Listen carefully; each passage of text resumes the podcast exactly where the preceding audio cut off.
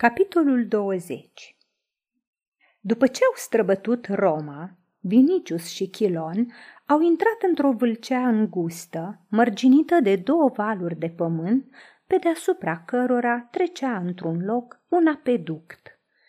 Între timp, luna ieșise din nori și la capătul văii zăriră un zid năpădit de iedere care strălucea argintată în lumina lunii. Aici era Ostrianum. Lui Vinicius inima a început să-i bată mai tare. La poartă, doi fosori luau însemnele.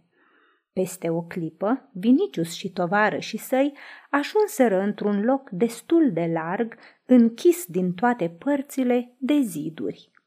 Aici și colo se vedeau pietre de mormânt risipite, dar adevăratul hipogeum se afla în mijloc. Era un fel de criptă, cu partea inferioară sub pământ. Acolo erau mormintele. În fața intrării în criptă clipocea un havuz. Era evident că un număr prea mare de persoane n-ar încăpea în hipogeum. Vinicius deduse că ceremonialul va avea loc sub cerul liber, în curtea unde în curând se adună o mulțime foarte numeroasă.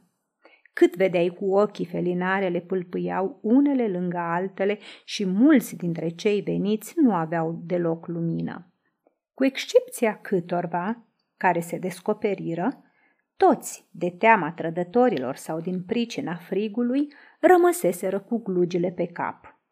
Tânărul patrician se gândi cu groază că dacă au să rămână așa până la sfârșit, atunci în mulțimea asta pe întuneric n-are să o poată recunoaște pe Ligia. Deodată, lângă criptă, fură aprinse câteva torțe de smoală așezate într-un mic rug. Se făcu mai multă lumină. Îndată mulțimea a început să cânte, la început încet, apoi din ce în ce mai tare, un imn ciudat. Vinicius nu auzise în viața lui un cântec asemănător.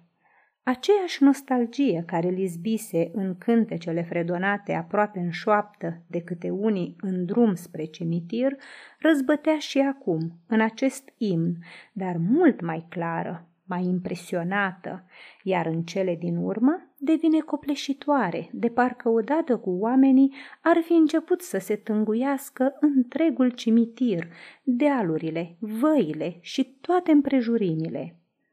Păreau un fel de chemare în noapte, o rugăminte umilă de salvare din rătăcire și întuneric. Capetele ridicate sus păreau că văd pe cineva sus de tot, iar mâinile ce-l imploră să coboare. Când cântecul se termină, urmă un moment de așteptare înfrigurată, intensă, încât și Vinicius și tovarășii săi se uitară fără să vrea spre stele, parcă temându-se că are să se întâmple ceva neobișnuit și că cineva o să coboare într-adevăr. În Asia Mică, în Egipt și chiar în Roma, Vinicius văzuse multe temple, cunoscuse diferite religii și auzise o mulțime de cântece.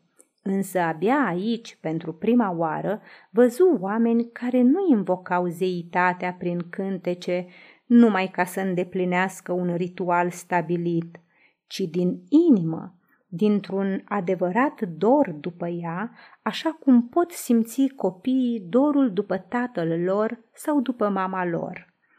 Trebuie să fii orb ca să nu observi că oamenii aceia nu numai că își slăveau zeul, dar îl și iubeau din tot sufletul. Și acest lucru Vinicius nu-l mai întâlnise până acum în nicio țară, în niciun ritual, în niciun templu, căci în Roma și în Grecia, cei care mai cinsteau încă pe zei, o făceau fie să obțină un ajutor, fie de teamă, nimănui însă nici prin minte nu-i trecea să-i și iubească. Deși n-avea gânduri decât pentru Ligia, căutând-o cu atenția încordată prin mulțime, totuși nu putea să nu vadă aceste lucruri ciudate și extraordinare care se petreceau în jurul lui. Între timp, se mai aruncaseră câteva torțe peste focul care revărsase o lumină roșie asupra cimitirului, făcând să pălească strălucirea felinarelor. Deodată, din hipogeum ieși un bătrân îmbrăcat într-o mantie cu glugă, dar cu capul descoperit, și se urcă pe o piatră din apropierea rugului. Văzându-l, mulțimea porni să freamăte ca un lan. În jurul lui Vinicius s-auziră exclamații înnăbușite. Petrus! Petrus! Unii îngenunchiară, alții întinseră mâinile spre el. Apoi se lăsă o tăcere profundă în care se auzeau, sfârâind, picăturile de smoală prelinse din torțe, uruitul îndepărtat al carelor pe via Nomentana și foșnetul vântului în cei câțiva pini care creșteau lângă cimitir. Chilon se aplecă spre Vinicius și șopti. Acesta-i, primul discipol al lui Hristos, un pescar!" Bătrânul ridică mâna și, făcând semnul crucii, îi binecuvântă pe cei adunați, care, de data aceasta, căzură cu toții în genunchi. Vinicius și și lui, nevrând să se trădeze, urmară exemplul celorlalți. Tânărul nu reușea să-și domine impresiile. I se părea că omul pe care îl vedea în fața lui e foarte simplu, dar și extraordinar în același timp și că senzația asta de extraordinar vine tocmai de la simplitatea lui. Bătrânul nu avea nici mitră pe cap, nici cunună de frunze de stejar pe frunte, nici frunză de palmier în mână, nici tăbliță de aur pe piept, nici veșminte presărate cu stele sau haine albe. Într-un cuvânt, nimic din însemnele pe care le purtau preoții răsăriteni, egipteni, greci sau flaminii romani. Și din nou îl izbi pe Vinicius aceeași deosebire pe care o simțise ascultând cântecele creștine, căci și pescarul acesta îi se păru nu un arhiereu priceput în ceremonii, ci un simplu martor, bătrân și venerabil, care vine de departe ca să povestească un adevăr pe care l-a văzut, l-a pipăit, în care a crezut cum se crede într-un lucru evident și pe care l-a îndrăgit tocmai pentru că l-a crezut. Pe chipul lui era antipărită puterea de convingere pe care numai adevărul o dă Vinicius era un sceptic și nu voia să se lase impresionat de farmecul bătrânului. Era totuși ațățat de curiozitate să afle ce ar putea spune acest emul al tainicului Crestos și care e învățătura pe care o recunosc Ligia și Pomponia Grecina. În acest timp, Petru începuse să predice. Vorbea ca un tată care dă sfaturi copiilor săi și învață cum să trăiască.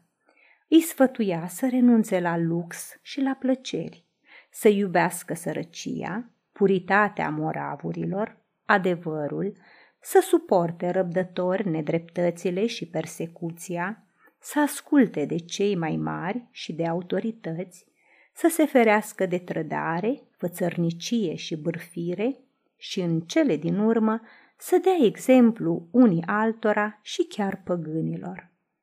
Pe Vinicius, pentru care bun era numai ceea ce îi putea reda pe Ligia și rău tot ceea ce îi stă în cale, îl izbiră și îl supărară unele din aceste sfaturi. I se părea că bătrânul, recomandând castitatea și lupta împotriva poftelor, nu numai că înfierează dragostea lui, ci chiar o îndepărtează pe Ligia de el și o întărește în rezistența ei. Înțelese că dacă ea se află printre cei de față, dacă aude aceste cuvinte și le pune la inimă, atunci, în clipa asta, trebuie să vadă în el un dușman al acestei învățături și un netrebnic. La gândul acesta îl cuprinse mânia. Ce am auzit nou?" își spuse el. Asta e învățătura cea nouă, necunoscută? Cine nu știe asta? Cine n-a auzit asta? Doar și cinicii propovăduiesc sărăcia și limitarea nevoilor.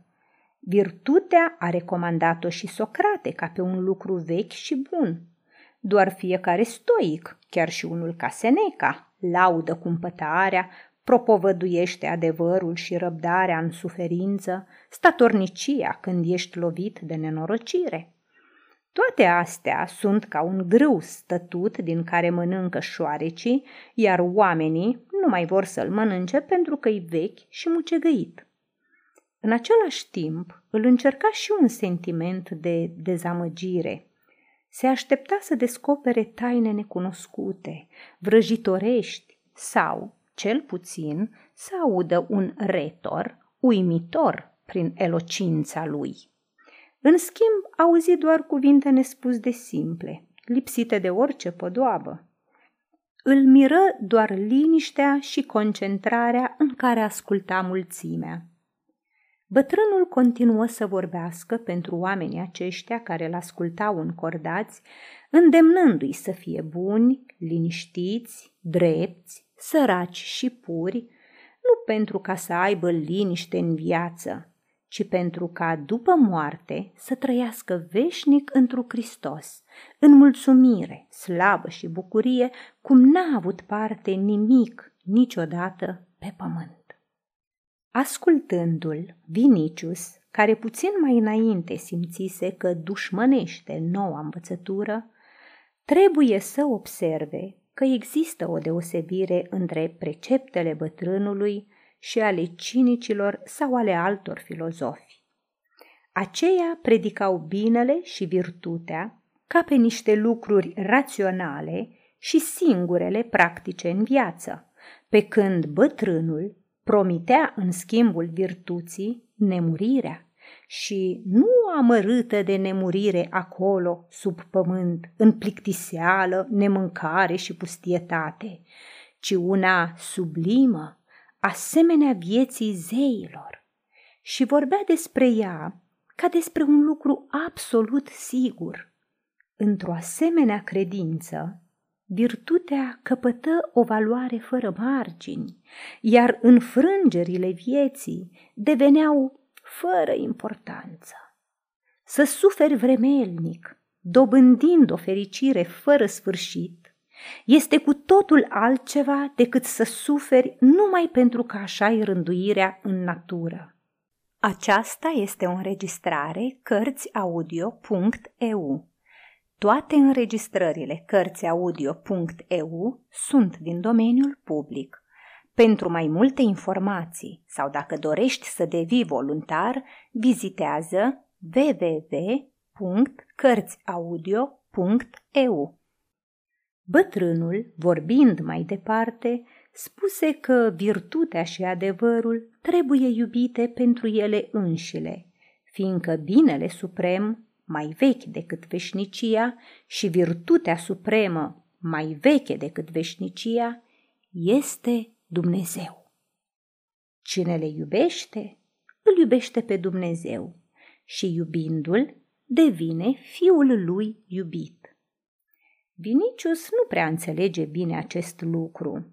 Știa de mai înainte din cuvintele pe care Pomponia Grecina le supuse lui Petronius că Dumnezeu este, după părerea creștinilor, unul și atotputernic.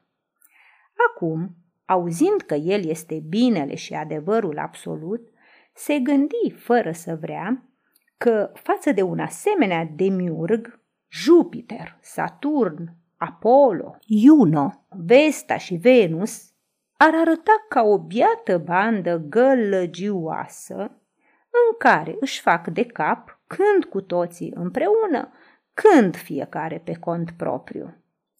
Cea mai mare uimire i-o produse bătrânul, spunând că Dumnezeu este de asemenea iubirea absolută și că cine iubește pe oameni, acela împlinește suprema lui poruncă. Nu-i suficient să iubești pe oamenii din neamul tău, căci Dumnezeu omul și-a vărsat sângele pentru toți. El și-a găsit aleși și printre păgâni, ca de pildă pe centurionul Cornelius. Nu-i de ajuns să iubești pe cei care îți fac bine, căci Hristos i-a iertat și pe evreii care l-au dus la moarte și pe soldații romani care l-au țintuit pe cruce. Trebuie să iubim și pe cei care ne nedreptățesc și să le plătim cu bine pentru rău. Nu-i suficient să iubim pe cei buni, trebuie să iubim și pe cei răi, căci numai prin dragoste poate fi alungată răutatea din ei. Auzind aceste cuvinte, Chilon se gândi că toată truda lui a fost zadarnică și că Ursus nu va îndrăzni niciodată să-l omoare pe Glaucus, nici în noaptea asta și nici altă dată. Extrase însă îndată și a doua consecință din învățătura bătrânului, care îl consolă, anume că nici Glaucus n-are să-l omoare pe el, chiar dacă l-ar descoperi și l-ar recunoaște. Vinicius nu se mai gândea că în cuvintele bătrânului nu-i nimic nou. Se întrebă mirat. Ce fel de zeu e acesta? Ce fel de religie? Și ce fel de popor? Cele auzite pur și simplu nu intrau în cap. Erau pentru el idei nemai întâlnite. Dacă, de exemplu, el ar voi să urmeze religia asta, ar trebui să pună pe rug concepțiile lui, obiceiurile, caracterul, întreaga lui fire de până atunci, să prefacă totul în cenușă și să înceapă o viață cu totul nouă, cu un suflet absolut nou. Religia care îi poruncea să iubească pe partii, sirieni, greci, egipteni, gali și britani, să ierte pe dușmani, să le plătească cu bine pentru rău și să-i iubească, îi se păru nebunească. În același timp avea sentimentul că tocmai în nebunia ei este ceva mai puternic decât toate filozofiile de până atunci. I se părea că, fiind nebunească, e irealizabilă și fiind irealizabilă, e divină. Sufletul său o respingea, însă simțea că se desparte de ea ca de o luncă înflorită, plină de miresme îmbătătoare pe care dacă cineva le-a respirat odată, trebuie, ca în țara lotofagilor, să uite totul și să se tânjească veșnic numai după ea. I se părea că nu-i nimic real în ea, dar că față de ea, realitatea este ceva atât de mărunt încât nu merită să-i acorzi vreo importanță. Îl înconjurau niște spații vaste, niște imensități nebănuite. Cimitirul acela începu să îi separă locul de adunare al unor nebuni, însă în același timp tainic și înfricoșător, unde, ca dintr-un izvor mistic, se naște ceva ce n-a mai existat pe lume. Își întipărise în minte tot ce spusese bătrânul din prima clipă despre viață, adevăr, dragoste, Dumnezeu. Gândurile lui erau orbite de strălucire ca de un șir neîntrerupt de fulgere. Ca toți oamenii care își închină viața unei pasiuni, se gândea la toate acestea prin prisma dragostei sale pentru Ligia și în tulburarea lui își dădu seama de un lucru neîndoielnic. Dacă Ligia este la cimitir, dacă recunoaște religia asta, dacă ascultă și o acceptă, atunci ea niciodată n-are să devină amanta lui. Pentru prima dată de când o cunoscuse la Aulus, Vinicius simți că chiar dacă ar răpi-o acum, tot n-ar redobândi-o. Până acum, nu-i trecuse nimic asemănător prin minte. Și chiar acum nu-și putea înțelege starea, căci nu era o idee clară, ci mai degrabă sentimentul tulbure al unei pierderi ireparabile, al unei nenorociri. Tremura în el o neliniște obscură, care se transformă brusc într-un val de mânie oarbă împotriva tuturor creștinilor și mai ales împotriva bătrânului. Pescarul acela, care la prima vedere îi se păruse un om simplu, acum îl înfricoșa, ca un fatum tainic și implacabil care dispune tragic de soarta lui. Un săpător puse din nou pe neobservate câteva torțe pe foc, Vântul încetă să mai foșnească prin pini, flacăra se ridica dreaptă, mlădie, spre stelele care străluceau pe cerul înseninat, iar bătrânul, pomenind de moartea lui Hristos, începu să povestească numai despre el. Toți îl ascultau cu răsuflarea tăiată. Liniștea se făcu și mai profundă, încât ți se părea că auzi bătaia inimilor. Omul acesta văzuse și povestea ca unul căruia fiecare clipă îi se întipărise atât de adânc în minte, încât atunci când închidea ochii, revedea totul. Vinicius asculta și ceva ciudat se petrecea cu el. Uitase pentru un moment unde se află, pierduse simțul realității, măsura, judecata. Stătea în fața a două alternative, ambele de neacceptat. Nu putea să creadă ceea ce spunea bătrânul, dar își spunea că ar trebui să fii orb și să respingi propria judecată ca să presupui că omul acela care spunea am văzut ar fi mințit. Emoția lui, lacrimile, întreaga lui făptură și amănuntele întâmplărilor povestite aveau în ele ceva care făcea imposibilă orice bănuială. În anumite momente, lui Vinicius îi se părea că visează. Vedea însă în jur mulțimea tăcută. Fumul felinarelor ajunge la nările lui. Nu departe ardeau torțele, iar alături, pe o piatră, stătea un om bătrân în pragul morții, tremurând puțin din cap, care povestea, repetând mereu, Am văzut. Și le povesti în continuare totul, până la înălțarea la cer. Uneori se odihnea, căci vorbea foarte amănunțit, dar se simțea că fiecare amănunt cât de mic s-a întipărit în mintea lui ca săpat în piatră. Cei care îl ascultau erau fascinați. Își scoteau glugile de pe cap ca să audă mai bine și să nu piardă niciunul din acele cuvinte care erau neprețuite pentru ei.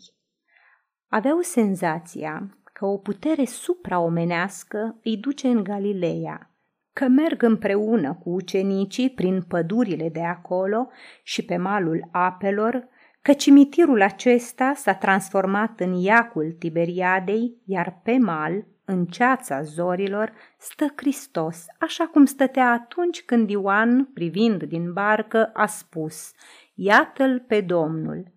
iar Petru s-a aruncat în apă, ca înnotând să ajungă mai repede la mal, să cadă la picioarele adorate. Pe fețele lor erau întipărite încântarea și uitarea de sine, o fericire și o dragoste fără margini. Se pare că în cursul lungii povestirea lui Petru, unii avuseseră viziuni. Când spuse că în momentul înălțării la cer Norii au început să se strângă sub picioarele Mântuitorului și să-l acopere, ascunzându-l de ochii apostolilor, toate capetele se ridicară instinctiv spre cer.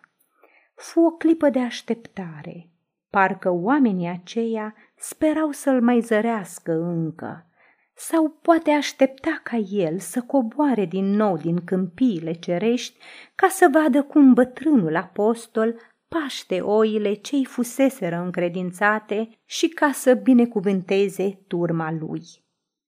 Pentru acești oameni, în clipa aceea, nu mai există Roma, nu mai există împăratul cel nebun, nu mai există temple, zei, păgâni, era numai Hristos care umplea pământul, marea, cerul, lumea. Pe la casele îndepărtate, risipite de-a lungul viei Nomentana, cocoșii începură să cânte, anunțând miezul nopții. În clipa aceea, Chilon îl trase pe Vinicius de colțul mantiei și șopti. Stăpâne, acolo, nu departe de bătrân, îl văd pe Urban și lângă el o fată. Vinicius se scutură ca de un vis și, întorcându-se în direcția indicată de grec, o văzu pe Ligia.